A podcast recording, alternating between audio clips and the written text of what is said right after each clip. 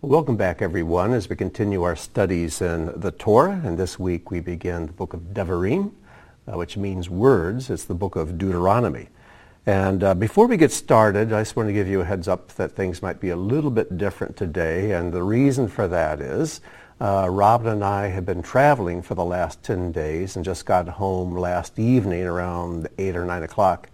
And, uh, but we had a, an amazing time, a wonderful time. And the first part of our travels uh, we're in Texas, in eastern Texas, in Mount Vernon, and we were visiting a place called Hope Ranch, which was um, the, re- the product of a, a, vision that God gave Catherine Lee, and maybe some of you have read her book, Interrupted, The Joy and Mystery of a God-Directed Life. It's, uh, I got to read the book while I was there at the ranch, and God provided this beautiful thousand acre ranch uh, for the purpose of helping young women who are rescued from human trafficking. And to see the work that's being done there is truly inspiring and wonderful, miraculous. And uh, so I encourage you to read the book. It was, uh, it was quite an experience for us, a life-changing experience for Robin and myself, both. And then after leaving eastern Texas, we drove on to uh, Fort Worth where we spent several days with our, our oldest son and his family. Wonderful time, but I'm a little, uh, little road weary. Um, I, I, I, would like to chalk it up to jet lag. It's only one, one hour difference in time, but I guess I'm hypersensitive to jet lag. But uh, I do have something prepared for you today as we look at the first parsha of Devarim. But if I had my way, um, what I would love to be able to do this morning is just to have six or eight people here sitting in a circle with me and just discussing the portion. And um, but unfortunately, there's just me and and David who's in the te- tech room, and you. I have to imagine you listening to this and the questions you might pose and the insights you might share. But this Torah portion, which is from the first verse of Deuteronomy up to chapter 3, verse 22, is such an amazing portion. And I've, as I've just been chewing on it over the last uh, couple of weeks, I, um, I, I've come to believe that just about everything you and I need to walk out the spiritual life to walk out a victorious life is found in these three chapters. It's truly quite amazing. And you know, the setting for this is that Moses is there. He's led the people of Israel for 40 years. And he's on the shore of the Jordan River. And just right across there, you could almost touch it, is the land of promise, the goal, the place they had been struggling and and um, and suffering to reach over all this time, and there it is. Moses is 120 years old.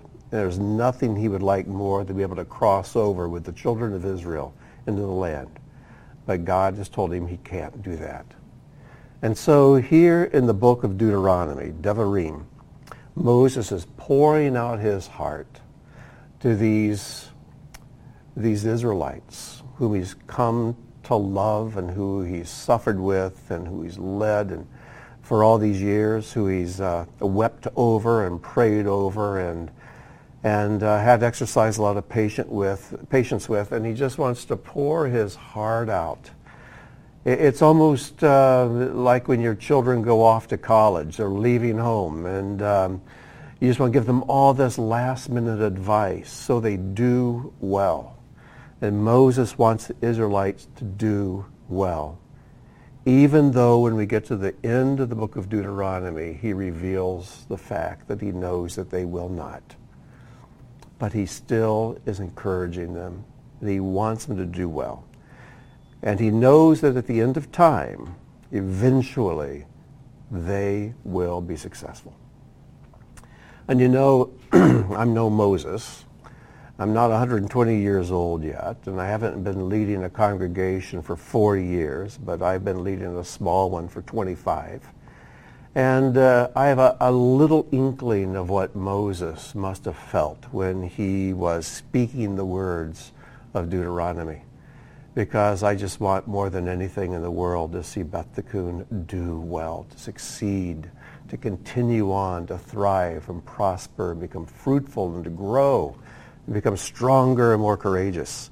And um, so over these next 11 months, you'll probably hear that appeal in my voice and see it in my eyes as I go through the Torah with you this one last time.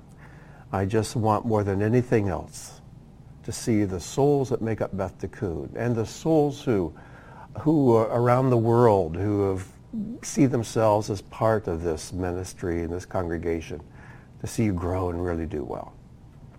You know, the book of Deuteronomy is quoted more than any other book of the Torah in the apostolic scriptures. More than 80 times the book of Deuteronomy is quoted in the Gospels and in Paul's writings and throughout the, the New Testament scriptures. And uh, Devarim, Deuteronomy, is sometimes called by the sages Mishneh Torah, or the repetition of the Torah, because Moses reviews so many of the events that have taken place in Exodus, Leviticus, and Numbers and he reviews many of the laws and adds 70 new laws in this book. So the entire book is Moses speaking. And whether this, uh, this oration of Moses took place over a period of a few days or a week or a month, we don't know. But um, it's almost like one long speech. And then at the very end, he goes up to Mount Nebo and dies. So, there's something you really need to keep in mind, and I hope I can express this to you to set the tone for how we're going to go through Devarim, especially this first portion of Devarim. And it's this. Everything about this book is about preparing the people to go into the land, the land of Canaan. And we uh, living in the 21st century in the West, uh, we need to have the right mindset about this. Because you might think, well, I'm not going to Israel, I'm going to the land of Canaan to live. And how does this apply to me? What we have to understand is that the land, and when I write the land, I capitalize it, the land. The land is a picture of the spiritual life it's a land uh, that is a picture of what it's like to live a victorious life with God. And this is what God wants for every single one of us.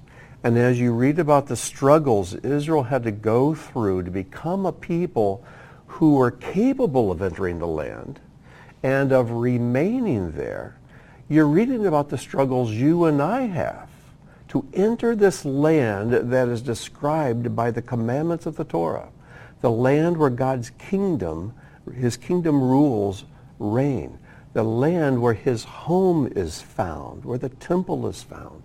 It's a place of fruitfulness, a place of victory, a place of holiness and of righteousness. And all the 40 years that have gone into bringing Israel to this point where they're ready to cross is a picture of all the struggles and the preparations you and I have to go through before we can enter this standard, this level of a spiritual life. And one of the reasons I shared Catherine's book with you, Interrupted, The Joy and Mystery of a God-Directed Life, is because meeting her and her husband, I, I, see two people who know what it's like to live in the land. I don't think either of them have actually been physically to Israel, but they know what it's like to live in this land of great adventure where there's a mystery to it and there's a joy about it. And there's an unknown that is always just over the horizon. And there's an excitement to go forward and to live with God, to serve him, and to watch him work through our daily lives. That's what I want. And I feel like one of the spies who's been in the land just long enough to come back and tell you about it and say, come on, let's go in. It's wonderful. It's, look at the fruit. Look at the beauty of this place that flows with milk and honey. And let's go in together. Let's conquer this and let's be the kind of people who God allows into his land. I've made a list of what kind of people can live in the land. And these are the, some of the things that come to mind. They have to be a redeemed people. The people who went into the land of promise were people who came out of Egypt. They've been redeemed by the blood and the body of the Lamb. And uh, they had been rescued from slavery and from death by God himself. You have to be a redeemed people. Unredeemed people, there's no place for them in the land. They were a tested people early on. God says that he sent them the manna, not just to feed them, but to test them, to see if they'd be obedient. And he gave them rules concerning this nourishing bread from heaven. And he sent it to test them. Only a tested people, people who are tested and pass the test, can go into this land.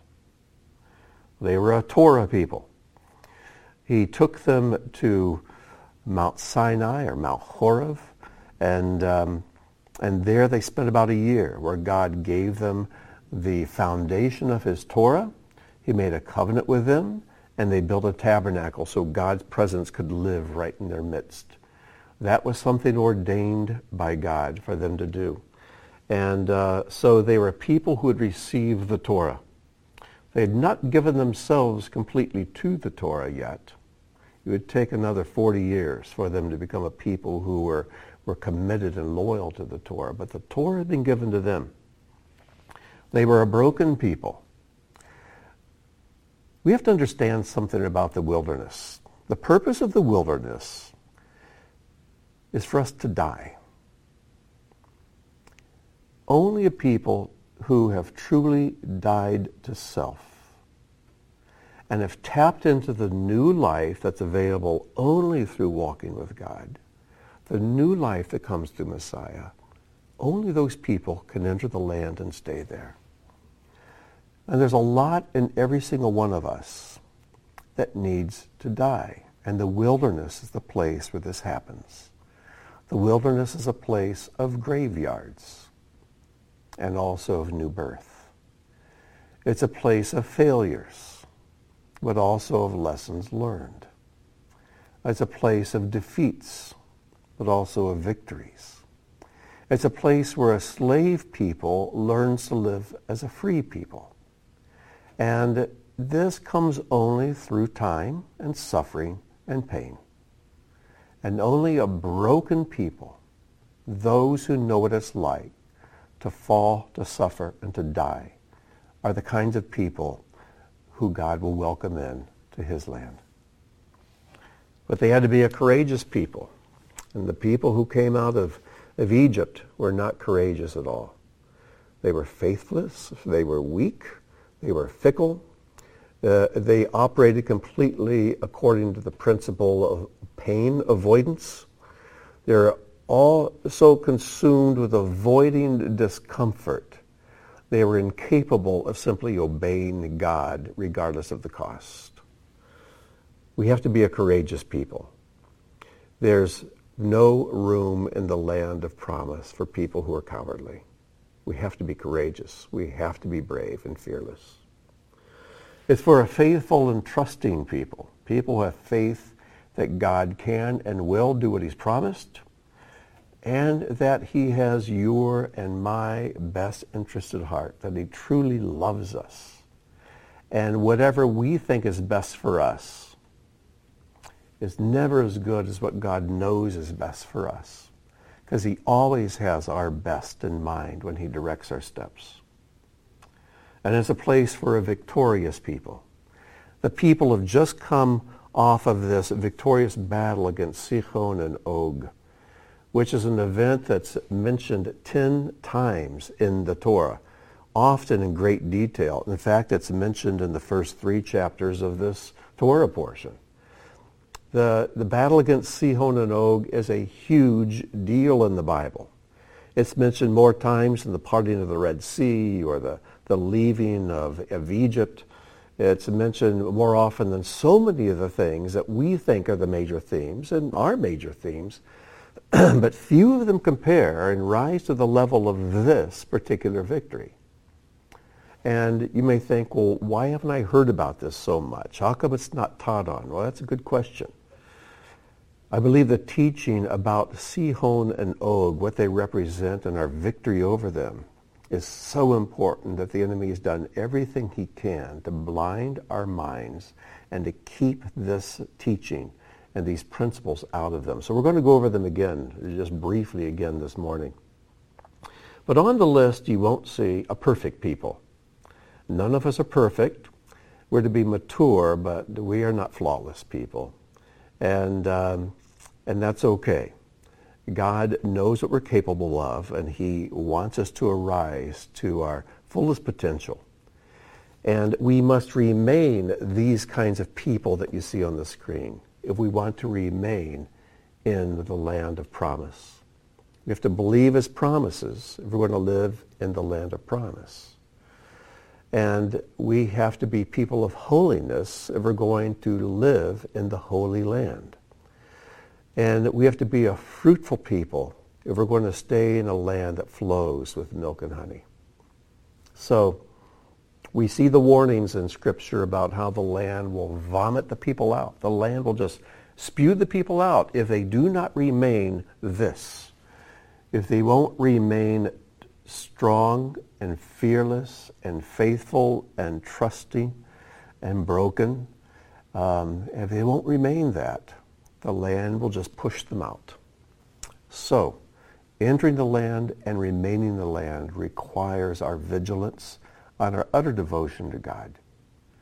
And if we will do that, we'll discover the mystery and the joy and the and the and the, the, the abundant life that God wants for us at this level of faith, at this level of living life.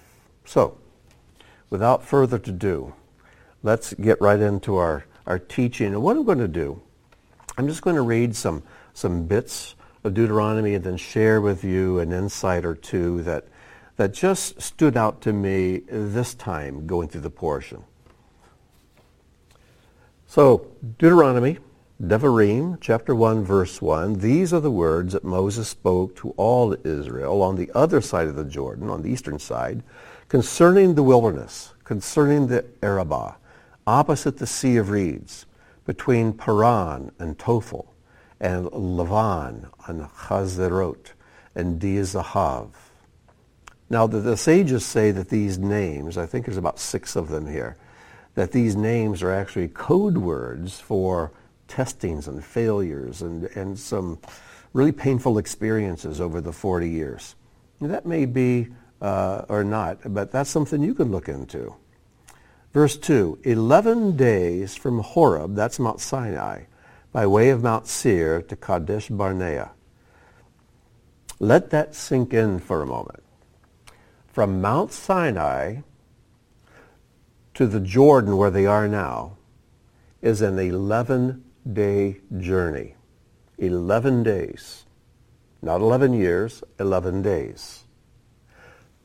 But because of their unbelief, their faithlessness, their cowardice, they stretched those 11 days into, into 40 years. There's a powerful principle here for us. God has an abundant life available for you. But only until you become truly courageous and trustworthy and you believe in him and have faith in him and you're willing to follow him, that short journey to abundant life can be stretched into years. Many believers never experience abundant life. They experience the redemption from Egypt, but they never experience the abundant life of the land because they never make it through the wilderness. But an 11-day journey became 40 years. Verse 3, it was in the 40th year, in the 11th month, on the first of the month, when Moses spoke to the children of Israel according to everything that Adonai commanded to them, him to them, after he had smitten Sihon, king of the Amorites, who dwelt in Heshbon, and Og, king of Bashan, who dwelt in Ashtaroth in Edrei. And there we have it. Four verses into the book, he's once again going back to this victory over Sihon and Og. Why is this so important? Let's review just for a moment. If this is the Jordan River and the people are coming from the wilderness, crossing the Jordan River to come into the promised land, right here on the eastern bank of the Jordan River is where Sihon in the south and Og in the north were like the protectors. And to get into the land of promise, you had to get through them. And that's the same way it is with us today. No one enters the truly abundant life. No one enters the land of promise till they conquer Sihon and Og. Now, who are these guys? Well, if you remember from our study back in Numbers, and twice in Numbers, it's referring to this battle and detailing it. Sihon is a picture of human reasoning. Sihon's name means to sweep away. And we use our human reasoning all the time to sweep away the nonsense of the scriptures, the nonsense of living by faith, the nonsense of uh, the miracles of the Bible. And you know, you hear the word world all the time denigrating the, the word of God. And they just sweep it away because their intellect is so powerful that um, none of these things could really happen. That's old, it's outdated, it's outmoded, and you're foolish to believe in it. Just whew, sweep it away because I'm so educated and so intelligent. Og, on the other hand, means round cake. And everything about Og is a picture of the addiction to comfort and ease. Let me read that verse again, but this time, instead of reading the names, I'll read what the names mean in their place. Verse 4 after he'd smitten, sweeping away, king of the talkers, who dwelt in thinking, and Og, the round cake, king of ease, who dwelt in the good pastures in the valley. On the other side of Jordan in the land of Moab, Moses began explaining this Torah, saying, and we went through this before human reasoning and addiction to comfort are the two greatest enemies to walking in faith with God. And these two enemies are very much connected to one another. Because when we receive instruction from God as to something he wants us to do, a change he makes, wants us to make in our lives, the first thing we do, almost faster than thought, is I don't like the idea of that because it sounds uncomfortable. I don't want to do that because it sounds difficult. And immediately, Sihon comes to our rescue to explain to us, yes, it is too difficult. Yes, that, is, that doesn't make common sense. No, that's probably not really what God wants. Would he ever ask you to do something that would make you so uncomfortable, something so dangerous? And so these two reinforce one another. These two kings ruled the same people at the same time together, the Amorites. And they were so entwined, just as our human reasoning and our addiction to comfort and ease are so intertwined. And then when you weave in your own ego with that, where we take pride in our human reasoning, we take pride in the fact we did it our way and look how easy our life is as a result. Oh my goodness. How do you break that, that three-corded rope? How do you break that? But we have to. We must if we're going to enter the land of promise.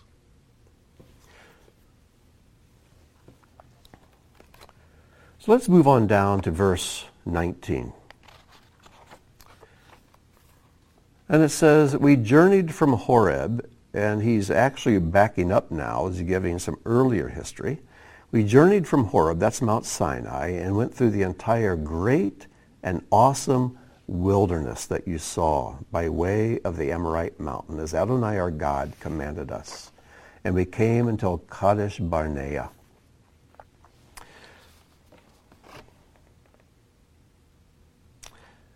An insight here. There are two things I find in the Bible that are called great and awesome. Gadol v'hanora.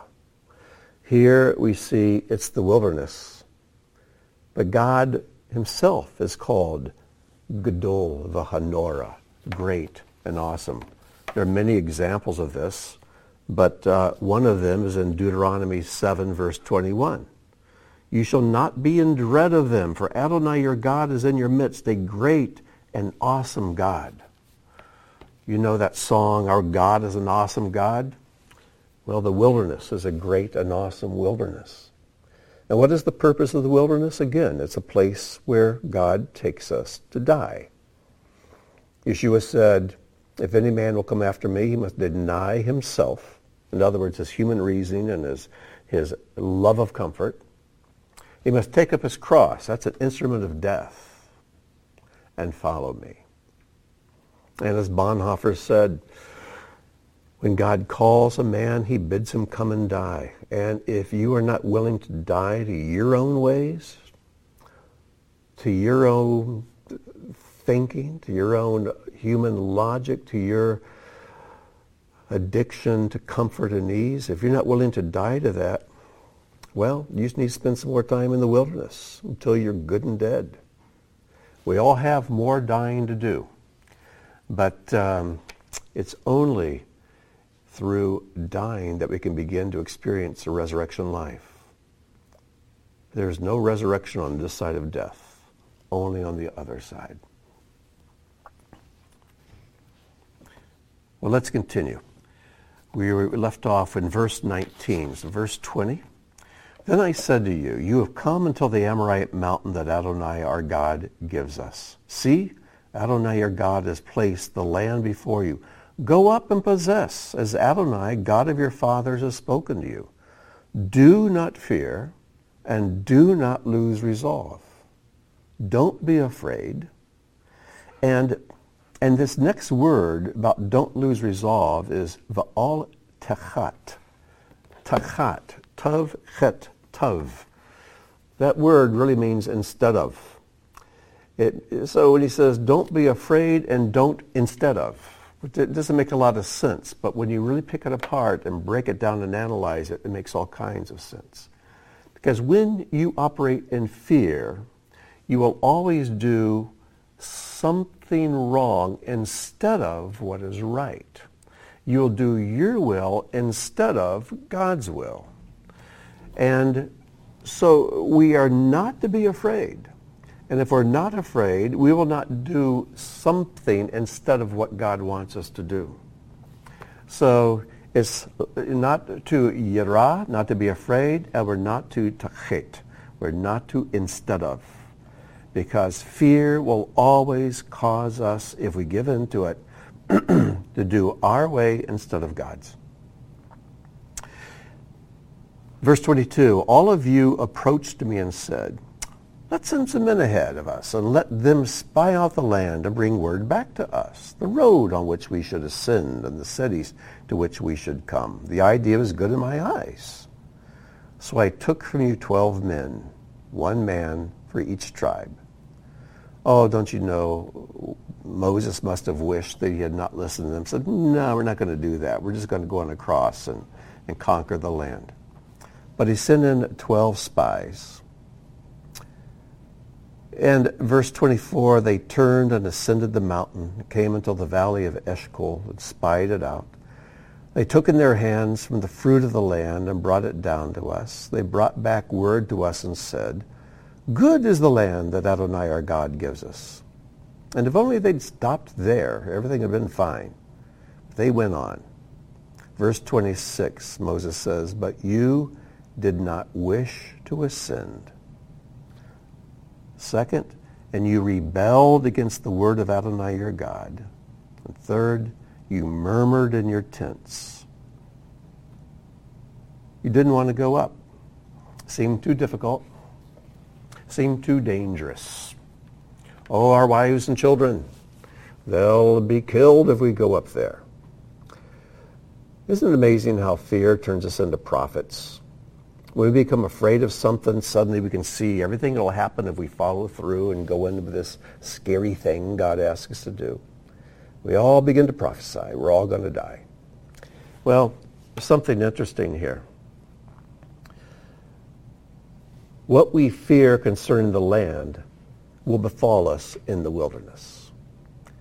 They didn't want to go into the land because we'll all die. So what did they do in the wilderness? They all died. Whereas if they'd gone through and conquered their fear, they would have all lived. Be careful what you're afraid of. Be careful about feeding your fears. Because God may say, okay, if that's what you're giving your fear to, if that's the God you worship, then I'll let him take control of you. What I mean by that is this. The only thing in Scripture we're told to fear is God himself. And if you give your fear to anything other than God, you have elevated that thing to God. Because you're giving to that thing something that belongs only to God. And in this case, they feared the land. They feared the dangers of the land. They feared death in the land. What they did, they took their own imaginations and elevated them up to God's word. They put God's promises away and put their imaginations in its place. So God said, okay, that's what you imagine happening to you? Great. You're not going into the land. But what you imagine the land doing to you, it'll happen to you here in the wilderness. And over the next 38 years, the people every day were occupied in burying those who were dying. We need to be so careful that we don't take what God wants and replaces it and replace it with what we want. Because we don't know what to want. And he does. He's our creator. He knows what's best for us. If only we could have faith in him and trust him. What a fruitful and wonderful life we would have. But you did not wish to ascend. And by the way, that word want, that wish, is an interesting word. It's the word ava, aleph, beit, hey. It's the word to want or to desire something. And um, we, uh, I just find the word interesting. Let me show you what it looks like in Hebrew. It's Aleph, Beit. These are the first two letters of the Hebrew alphabet. They spell the word Av, Father. And then the third letter is the word He, which is just breath. And it represents the experience of God's Spirit. And you know, when we want what the Father wants, we will experience his breath in our lives. We truly will. You can almost think of this as the Father's breath. Oh, if only we could replace our own will with his. If we could submit our will to choose his will. Even Yeshua had to do this. When he was facing crucifixion, he said, Father, nevertheless, not my will, but yours be done. And that's why we're all here today, worshiping this wonderful God, loving his son, submitting to the lordship of his son, and being disciples of our Messiah, Yeshua. Yeshua wants us to live a life like his. And if we will, we have to die to the, our way of doing things and learn to say yes to his way, even if it's scary. Well, you did not ava to ascend, and you rebelled against the word of Adonai your God. You murmured in your tents and said, because of Adonai's hatred for us did he take us out of the land of Egypt. How you like that? Look what fear does. It takes truth and turns it upside down on its head. Before, they were singing about how God brought them out of Egypt because he loved them. And now that they're afraid, God brought them out of Egypt because he hated them. And he brought us out, uh, he hated us, uh, and he took us out of the land of Egypt to deliver us into the hand of the Amorite, to destroy us. To where shall we ascend? Our brothers have melted our hearts, saying, a people greater and taller than we. Cities great and fortified to the heavens, and even children of giants have we seen there. Then I said to you, do not be broken, and do not fear them. Adonai your God who goes before you, he shall make war for you, like everything he did for you in Egypt, before your eyes. And in the wilderness, as you have seen, that Adonai your God bore you as a man carries his son.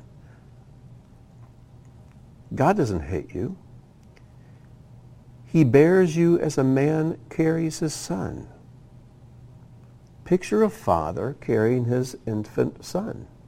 He's not going to allow anything to happen to his son. But we don't trust what God says. We instead trust what we see and what we think and what we hear rather than trusting the Word of God, a God who cannot lie. And he bore you as a man carries a son on the entire way that you traveled until you arrived at this place. Yet in this matter you do not believe in Adonai, your God. Some of the saddest words in the Torah. Verse 33, who goes before you on the way to seek out for you a place for you to encamp, with fire by night to show you the road that you should travel, with a cloud by day. But Adonai heard the sound of your words, and he was incensed. He was angry. He was hot. And he swore, saying, if even a man of these people, this evil generation, shall see the good land that I swore to give to your forefathers, except for Caleb, Caleb, son of Jephunneh, he shall see it. To him shall I give the land on which he walked, and to his children, because he followed Adonai wholeheartedly. With me as well, Adonai became angry that Moses is saying, God became angry with me because of you, saying, you too shall not come there. Joshua, son of Nun, who stands before you, he shall come there. Strengthen him, for he shall cause Israel to inherit it. And as for your small children, of whom you said, they will be taken captive, and your children who did not know good from evil this day, they will come there. To them shall I give it, and they shall possess it. As for you, turn yourselves around and journey to the wilderness toward the Sea of Reeds. Why did Caleb and Joshua get to go into the land? Because they were the only two of the 12 spies who said, come on, guys, we can do this. Let's trust God. Look what he's done so far. Let's go take this land, this wonderful land, this land of promise. We can do this thing. They lived. The other 10 spies died almost immediately. And then that entire wicked older generation from 20 years old and up died in the wilderness over the following 38 years.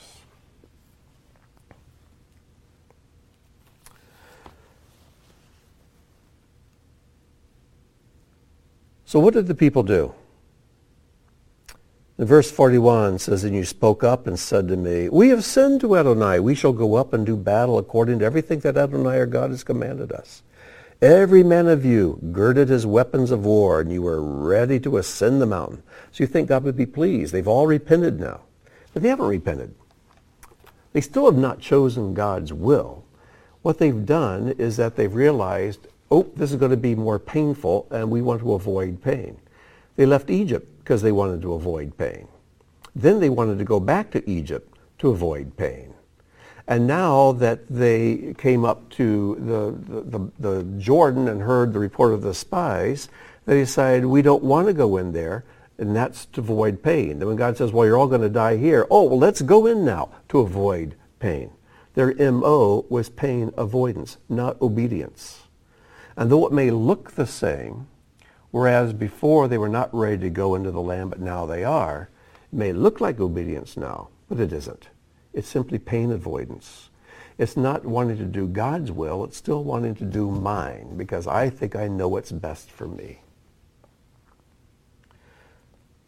You know, when we read this, uh, a thought came to my mind. If we refuse to follow God into the unknown, the known will become hateful to us.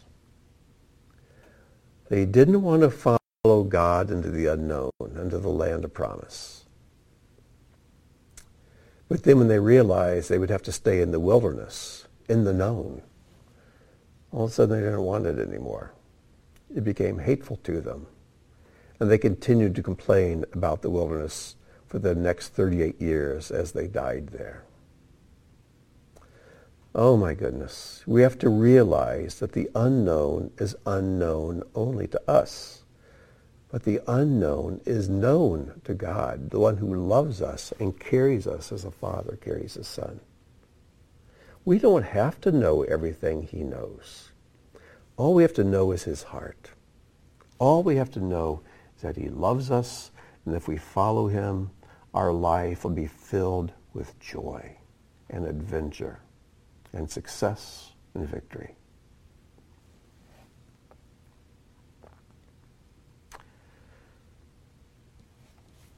Pain avoidance equals does not equal obedience to God. Pain avoidance does not equal obedience to God. And I know what it's like for most of us. We do this dance. We want to do what God wants, but we want to avoid pain. We're always dancing around and making ourselves miserable in the process. Can I challenge you not to worry about imagined pain in your future? I just challenge you that by avoiding what you perceive to be future pain, you're actually making life more painful for yourself. Can I challenge you that the pain that God or, does ordain for you is doable, it's endurable, and it's beneficial? We fear pain way too much, and we fear God way too little. If we had a good, healthy fear and awe of God, and if the only thing we, we, we truly dreaded was disappointing him, we'll be fine. And we'll be able to go into the land and stay there.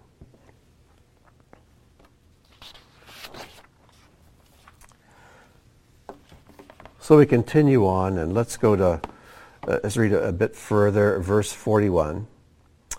Uh, oh, we read 41. 42. Adonai said to me, Tell them, do not ascend and do not do battle, for I am not among you so that you not be struck down before your enemies. So I spoke to you, but you did not listen. You rebelled against the mouth of Adonai, and you were willful and climbed the mountain. The Amorite who dwell on that mountain went out against you and pursued you as the bees would do. They struck you in Seir until Hormah. Then you retreated and wept before Adonai, and Adonai did not listen to your voice and he did not hearken to you. You dwelt in Kadesh for many days, as many days as you dwelt. One of the things that I've come to realize is that God pretty much ceases to speak to those who will not obey. We'll see this a little bit later in our portion as well. He just doesn't listen. He just won't listen to people who refuse to obey him. Another thing, too, uh, I'm recording this on a Friday morning on on July 16th, and um, in two days, on the 18th, is Tish B'Av, the ninth of Av, and it's uh, a fast day on the Jewish calendar. And it's the day in which Solomon's temple was destroyed, and it was the day in which Herod's temple was destroyed hundreds of years later. It's a, a day in which throughout Jewish history horrible things happened. And um, it's a day of weeping and fasting. And we have a special, a global prayer day coming up on, on Sunday, on Tish B'Av. And it just so happens that almost every year, this Torah portion about the faithlessness of the Israelites is read during the week of Tish B'Av, or, or very close to it. And Jewish tradition teaches that this event, where the Israelites refused to listen to God, but listened to the report of the spies instead, took place on Tisha B'Av, another horrible event. But let's go on to chapter 2. We returned and journeyed to the wilderness toward the Sea of Reeds as Adonai spoke to me, and we circled Mount Seir for many days, which is probably the greatest understatement in the Bible. We circled Mount Seir for many days. You know what many days means? 38 years. They circled Mount Seir for 38 years. Adonai said to me, saying, Enough of your circling this mountain. Turn yourselves northward. Here's the verse. Enough of your circling this mountain. Turn yourselves northward. That word northward is the word Zaphona in Hebrew. Zaphona. And what's interesting is that the word Zaphon, first three letters here, means hidden. Hidden.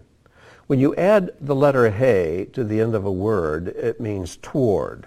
Okay? Zaphon means hidden. Zaphona means hidden word. Hidden word is a Hebrew catchphrase or, or term for the north. Because the surprises and sometimes the enemies of Israel came from the north. But for whatever reasons, we can read this, turn yourselves hiddenward. The rabbis read this, as do I, that God is saying, enough of just circling the mountain. You may think this is normal. It isn't. It's familiar. It isn't normal. And now it's time for you to head towards the hidden. I think most believers, not all, but most, they spend their lives as believers involved only in the physical. And they just keep circling the same mountain, doing the same routine, doing the same religious activities, doing the same rituals. Not that these things are bad, but they do them over and over and over. They think, well, this is what the redeemed life looks like. And God says, enough of this. You need to move towards the unknown. Move towards the hidden. Begin your adventure with me. Begin to learn to live the spiritual life. This word Zaphona, this word Zaphon, hidden, is found in, uh, in Exodus 2, verses 2 and 3. Zaphon is something that is uh, very closely tied to, to Moses' birth. And it's talking about his mother, uh, Jochebed, and the woman conceived and bore a son. And when she saw that he was beautiful, she Zaphon, she hid him for three months. But when she could zaphone him no longer, she could hide him no longer, she got him uh, a wicker basket and covered it over with tar and pitch. Then she put the child into it and set it among the reeds by the bank of the Nile. And I love Psalm 27.5, where the psalmist writes, For in the day of trouble, he will zaphone me, he will hide me in his sukkah, his tabernacle, his sukkah. There are several different words for hide and conceal, but Zaphon is one that's attached to the north, and I think it's the one that's chosen here because God wants us to move into the hidden, into the spiritual. Move on down now to verse 14, chapter 2, verse 14. The days that we traveled from Kadesh Barnea until we crossed the Zered Brook were 38 years, until the end of the entire generation. The men of war, catch that, men of war? the Nashi Milchama, men of war, from the midst of the camp, as Adonai swore to them.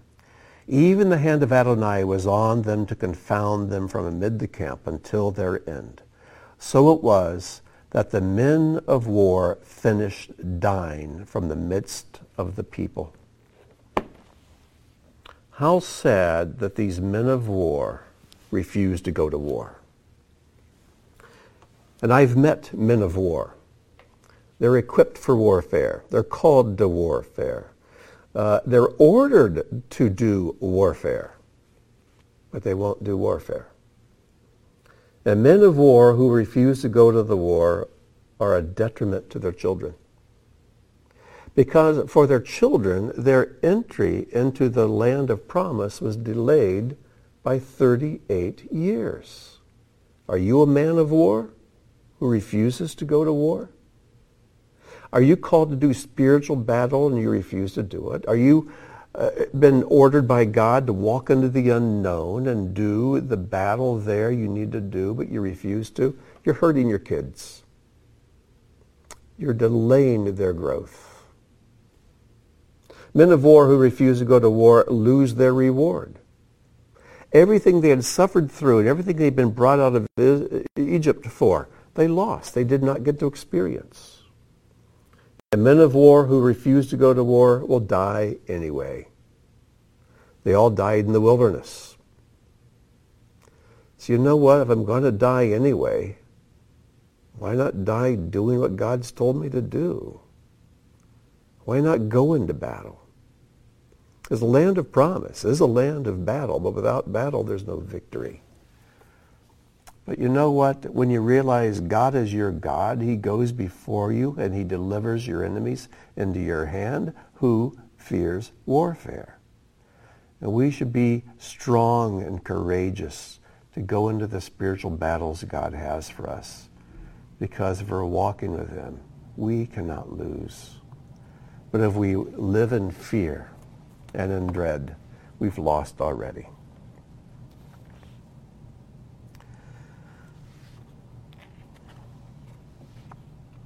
In chapter 3 again.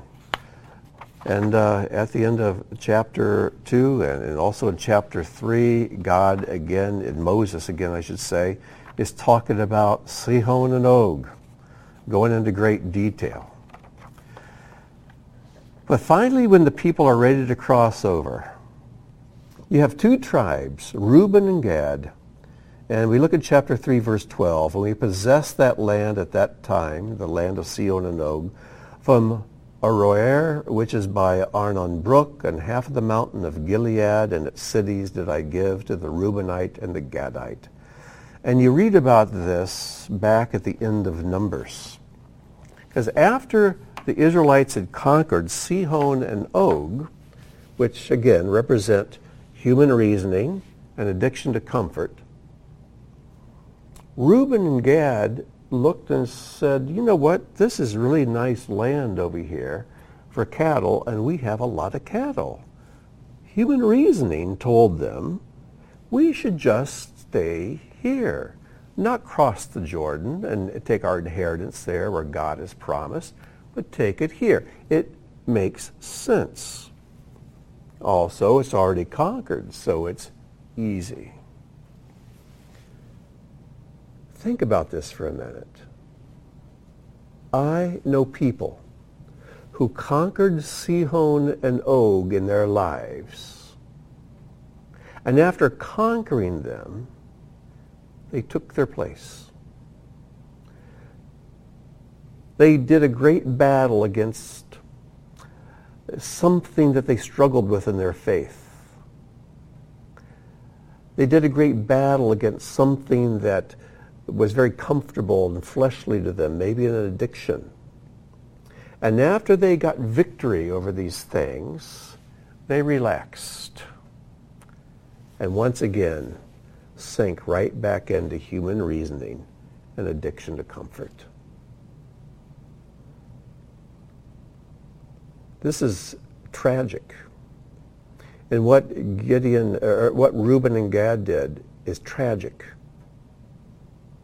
And then as you read in Numbers, though God allowed Moses to give them their inheritance on the wrong side of the Jordan, the tribe of Manasseh is torn in half. Half of them think, well, if it's okay for them to live over there, I think I would have lived there too. If Reuben and Gad had obeyed God's direction, Manasseh would not have been ripped into. Oh, we need to be so careful that we, after conquering Sihon and Og, don't become Sihon and Og and damage our testimony and damage the lives of those who look up to us.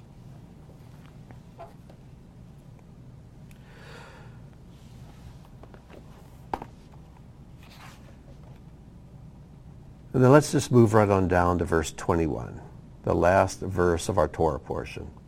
I commanded Joshua at that time, saying, Your eyes have seen everything that Adonai your God has done to these two kings, to Sihon and Og.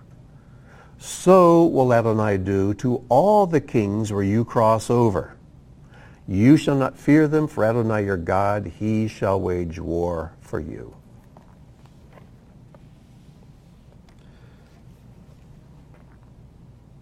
All spiritual warfare follows the pattern of Sihon and Og.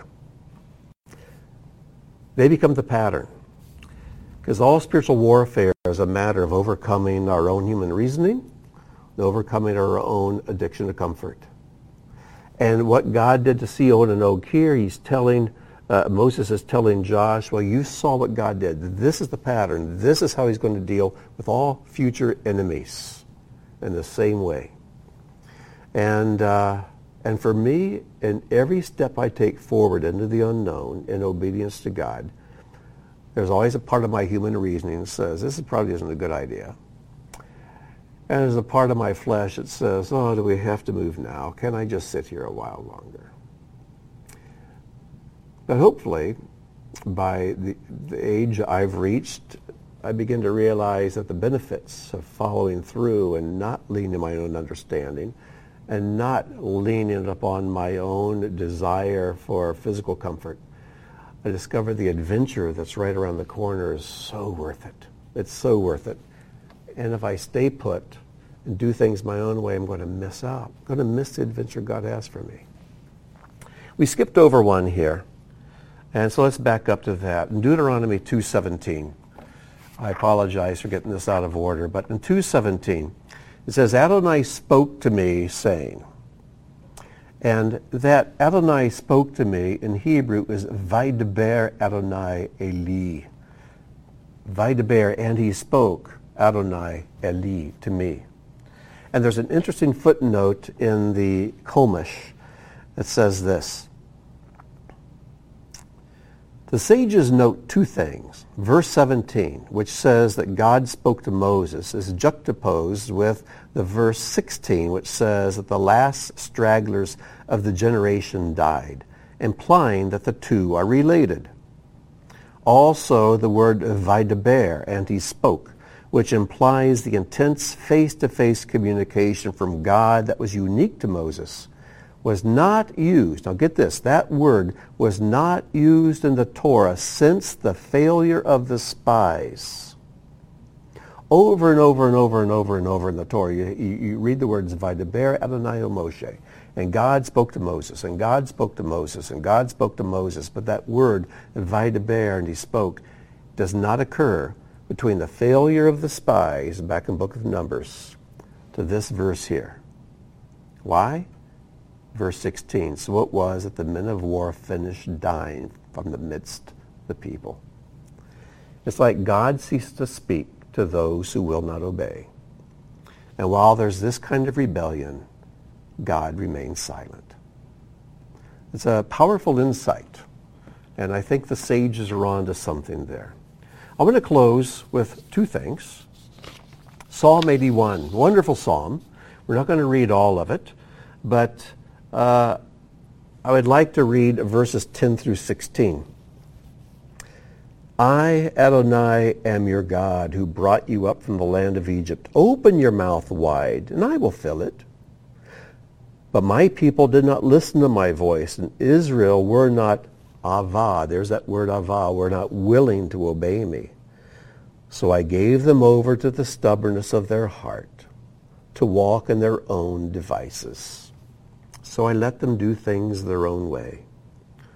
Oh, that my people would listen to me, that Israel would walk in my ways. I would quickly subdue their enemies and turn my hand against their adversaries. I would quickly do that. Those who hate Adonai, who hate Adonai would pretend obedience to him, and their season will be for an age. But I would feed you with the fat that's the chalev. That's the word milk, the, the land that flows, the chalev and davash, with milk and honey. I would feed you with the chalev, the fat of the weak, and with the honey, the davash from the rock, I would satisfy you. God is wanting to give us the good things he has for us more than we want to receive them. And yet we're so fearful that he's going to withhold something from us. And we're, we're so fearful that he somehow is, does not have our best interests at heart. So as Moses is pleading with the people of Israel not to make the mistakes of the past, I just want to plead with you, and I'm encouraging my own heart at whatever time I have left on this earth. Let's go full throttle ahead with God. Let's open up wide the gates of faith and let's trust him especially in the uncertain and the, uh, the days of the shaking of this world that I believe lie ahead of us. And um, let's let the world see what faith looks like. And so when Messiah returns and we're still here, that he will find faith on the earth. One of the things I meant, meant to do at the beginning of the teaching was to thank Tim Pell for filling in for me last week while we were in Texas. It was a wonderful job. I so enjoyed listening to it. And um, he brought the teaching from Numbers 33, Numbers chapter 33. And he referred to a devotional that I wrote over a period of about six weeks about the 42 encampments are listed in Numbers 33. Israel spent 40 years at 42 encampments. And so um, Tim has taken this and formatted it beautifully. And it's available for you to print out for free. And uh, I sent out the link for that and the Thursday update yesterday. And uh, so if you didn't get that, you can just email me at uh, mail at bethtikkun.com and I'll send you that link so you can print it out. And also, if you want a, uh, a version that you can hold in your hand as a little easier, a little more, a little portable. It's also going to be available on Amazon. I, this sound, Amazon.com. This sounds like a shameless plug. It isn't, because uh, you can get it for free. But if you do want one of these, uh, this is a, an advanced copy that I'm going to be marking up and tweaking and making sure I chase all the little typo gremlins out of it the best I can. Uh, this will be available probably within the week. So uh, 40 years at 42 camps. And uh, I really enjoy doing this, and um, I think it is a devotional that will be a blessing to you as well. So get your free copy, and but that'll be available as well if that's something you want. No pressure. So with that, let's close in prayer. Our Father and King, thank you for being our Father, for carrying us as a father carries his son. And forgive us, Father, for all the times we don't feel your arms supporting us, and we doubt the direction you're carrying us.